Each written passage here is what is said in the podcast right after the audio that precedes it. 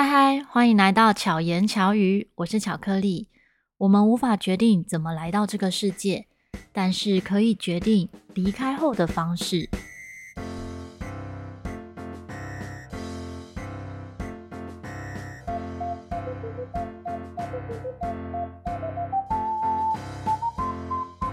清明连假和春节期间，你有没有去哪里玩呢？在这个季节，很适合扫墓。踏青、追思、追忆已故的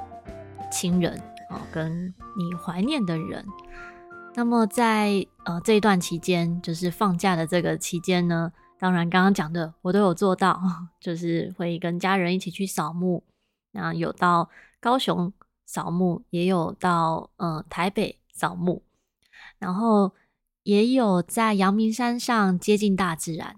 因为。早期以前的人呢，会说啊，这个季节就是扫墓跟踏青，为什么会结合在一起呢？其实就有点像是郊游，就是以前的墓地呢，都是在嗯，就是土葬为主。在四十年前呢，大概超过百分之七十的人都是以土葬的方式，所以土葬呢就会需要除草啊，然后会需要一些不同的方式。嗯，因为不能说不同方式，是因为我现在的 扫墓方式不一样哈，不是不是，嗯，我们的亲人呢比较不是以土葬的方式了，所以就会说不一样的方式。但可能早期的时候跟家人去扫墓呢，都是到那个一个一个一个的坟墓，然后去除草，整理那边的环境，那有一些祭品啊，然后在那边祭祀之后。那会大家一起聊聊天，就是跟很远房的亲戚们相聚在一起，然后聊聊天，聊聊近况，然后追忆这一位故人。哦，比如说那个时候有去阿公的坟墓扫墓的时候呢，就会讲起阿公的故事啊，会讲到阿公以前做什么啊，这样子的方式。那这一集呢，就是要跟大家聊聊我们离开的方式。当然。嗯、我们真的不能够决定我们是怎么来的。可是呢，会聊到这个话题，有些人可能会有点忌讳。但会想到这个话题呢，也是从我外婆离开的时候。我外婆离开的时候，前面的节目里面曾经有讲过一点点。那个时候，我外婆离开的时候，因为不太能接受这个状态。所以，我真的是当场所有人说家人亲属里面最不理智的吧？我应该就是从头一直哭到尾，就是葬仪社的人在讲话，我都一直在哭，一直在哭，是没有头脑可以思考的那种状态。所以当天就开始要决定，就是家人才离开的第一天，你就要决定一大堆的事情，你要决定他要用什么样的方式和告别式啊，或者要用什么方式。那个下葬啊，然后就是各种方式都要都要讨论，好，很细节的。所以当下当然就是立即决定嘛。那那个时候呢，是有找葬仪社，好，大部分都会找葬仪社，就是葬仪社来帮忙处理。然后在处理的过程，就是有讲到哦，应该要用到那个那个叫什么，嗯，那个哦，骨灰坛，好，就是骨灰坛，然后要买。灵骨塔的塔位，好，当下我就买了，就买了塔位，然后买了骨灰坛。那骨灰坛我记得其实不贵，后来知道说有些骨灰坛可能到好几万，那一个骨灰坛大概六千还是八千这样子，算是比较简单的。他们觉得就是在这些上面，其实不是说这在这上面花很多钱就代表孝顺，所以我们就没有花那种很多钱来去买这些东西，这样。那。可是到隔天的时候，才突然觉得，哎，为什么要为什么要放在灵骨塔？我们之前曾经有考虑过，是不是树葬，是不是以其他的方式会比较适合？所以呢，我们就决定来就是搜寻看看树葬相关的资讯，但是也不确定，哎，这样的方式的话，我外婆喜不喜欢？那要怎么问她？当然就只能够 跋杯，就是直接用。正直通版哦，就是那个直杯的方式来问外婆。当然，这个部分我现在接下来讲的准不准，就是看个人了，就是大家自己也可能你也可以说是我自己脑补，就是可是答案呢，我们当下觉得，哎、好像还蛮符合符合外婆的个性，嗯，所以就就是用这样的方式来来治来 处理跟办理后续的方式。那个当下呢，就是询问外婆的时候，外婆就觉得，哎、是我们说，婆婆如果用树葬的话好不好？然后就五不会，就是有一正一反，就是可以。然后就开始让他选地方，因为那时候有当天晚上就已经做功课了，所以我们就选在木栅的永爱园，这不是叶配哈，就是反正就是选在这个地方。他选在这个地方，它有很多个园区，园区有不同的数字号码，我们就开始讲哦，不同的园区啊是几号，然后他种的是什么树，然后就讲不同的树，然后看外婆喜欢哪一个，最后我们就选择了一个，就是看起来是外婆选择的。这一个区域来决定外婆树葬的地点，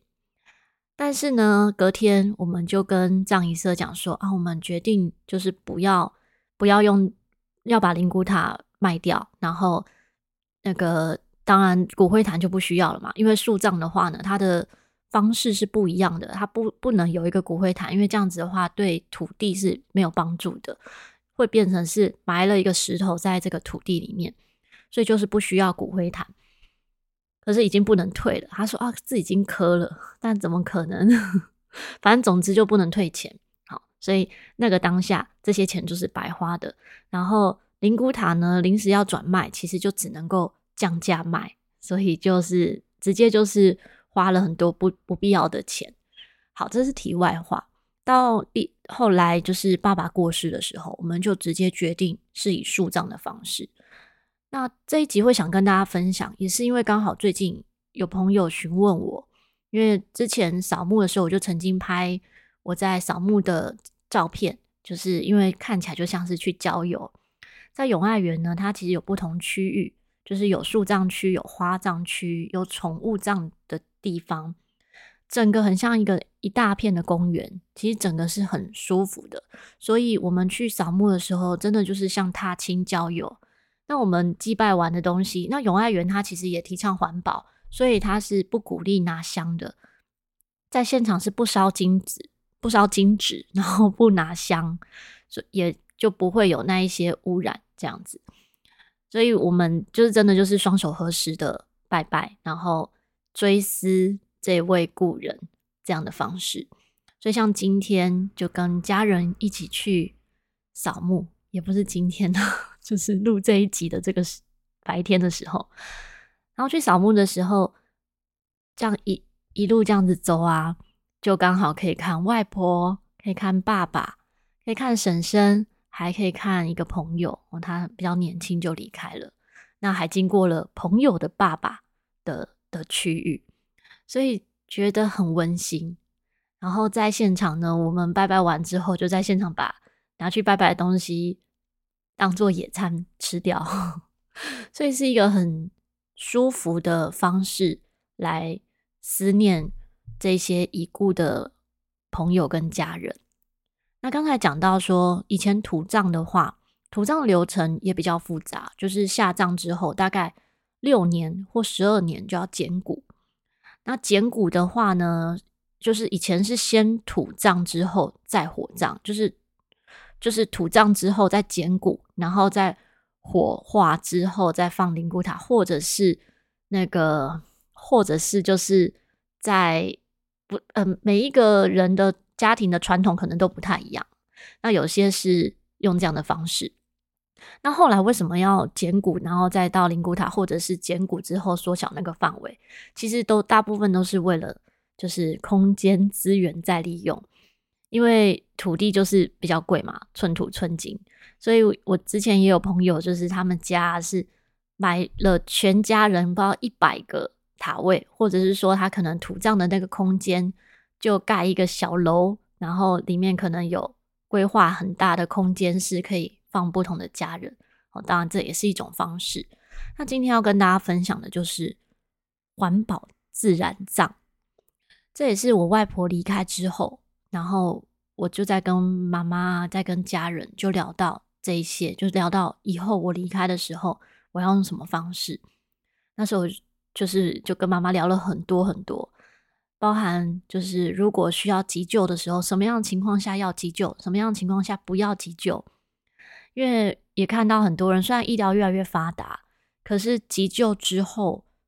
如果是植物人的状态，如果是什么意识都没有，那到底有没有意义？当然，这个没有办法下绝对的定论，因为也有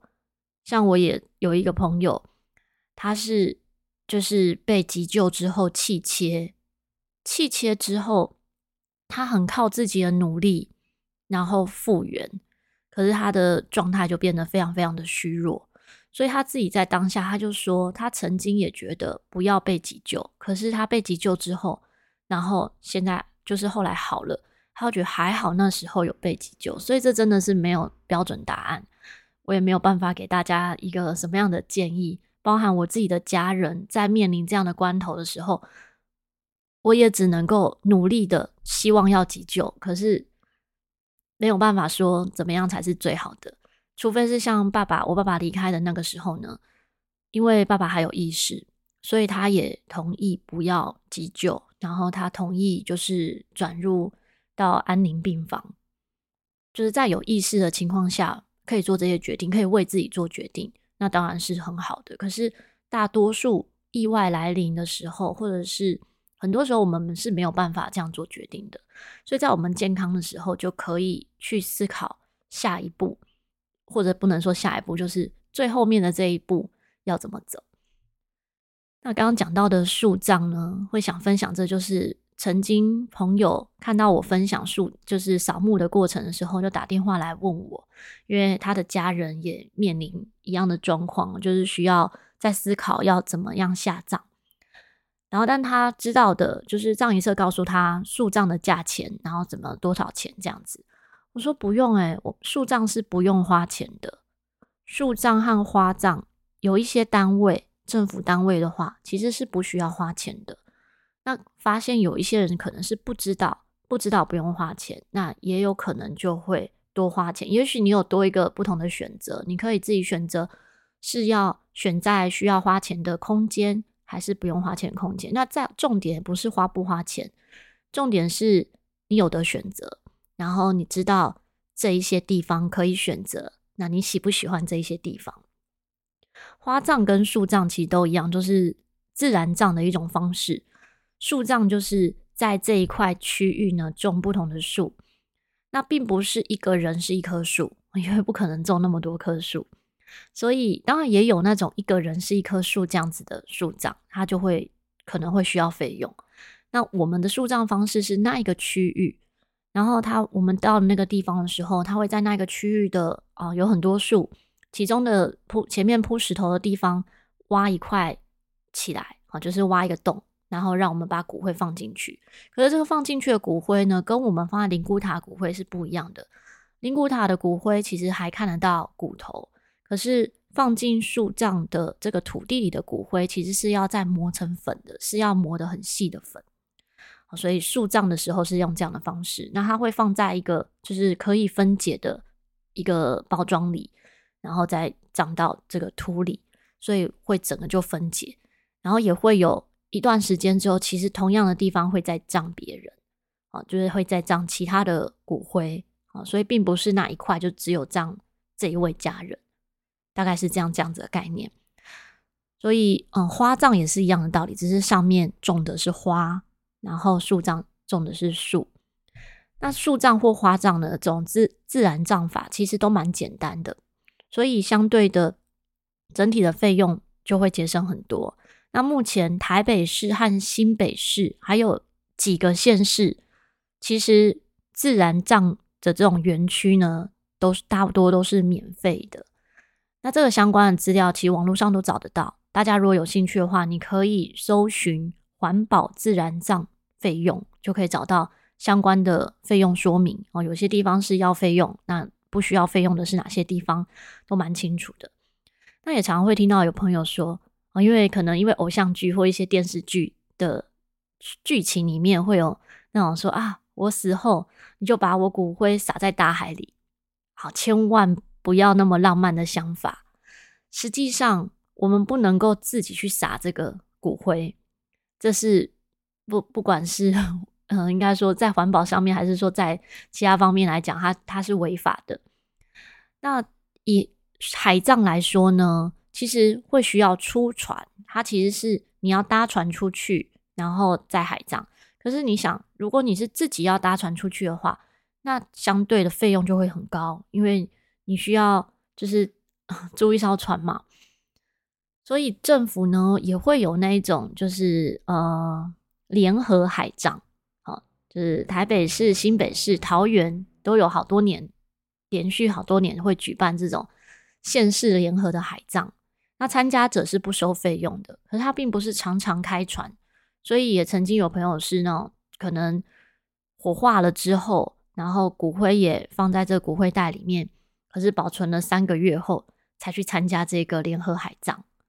那联合海葬的这个骨化的火化的骨灰呢，它是装在两层的这个环保的骨灰袋里面，然后会加上一些石头增加重量，然后再放到安息盒里面，再连着花束一起投入大海，因为这样才能够沉入海底哦。那这个这是所谓的海葬。那除了海葬之外，日本现在呢还有另外一种叫做灵葬。灵葬不知道大家有没有听过，就是死后不举行任何的葬礼，也不留骨灰，也不要坟地，就是让所有全部都归于灵。那灵葬听起来跟火葬其实很像啊，一样是用火葬的方式，所以灵葬之遗体呢，直接从医院送到火葬火葬场，可是连骨灰都不取回，是由火葬场来处理。那它是比较。比环保葬更不污染环境，就是连葬礼这一段都没有。其实整个如果要讲环保的话，真的葬礼的过程也有很多不环保的地方。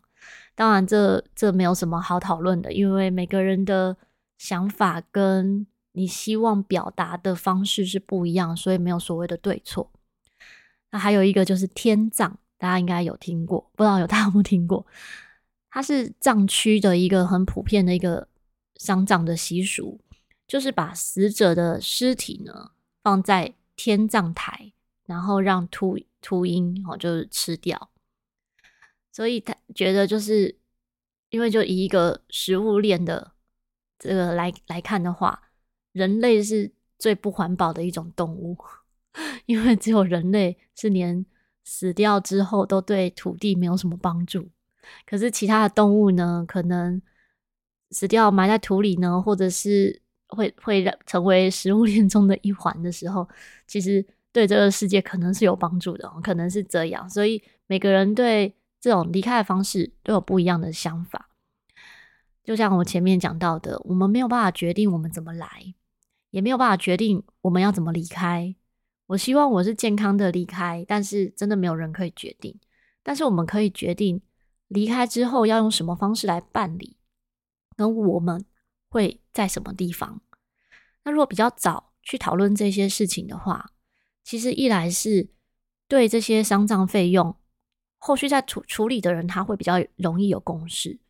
然后也不用担心，就是可能太简单的话，别家人会觉得啊，对你不尊敬啊。然后其实有时候很多这种比较，嗯。复杂的礼仪是做给活人看的，离开的人是不是真的在意这些？我们不得而知。但如果是在还没有离开前，可以跟家人讨论的话，相信对家人的未来其实是比较轻松的。所以这一集就跟大家聊聊这个部分。那最重要的，真的还是把握现在，把握现在可以跟家人、跟朋友们相处的每分每秒。珍惜现在，活在当下，是比回忆过去还要更重要的。不知道你是不是认同呢？你有没有决定你是想要怎么离开的？欢迎大家可以留言跟我分享。希望巧克力可以陪伴你，巧妙克服生活中的压力。我们下期再见，大家拜拜。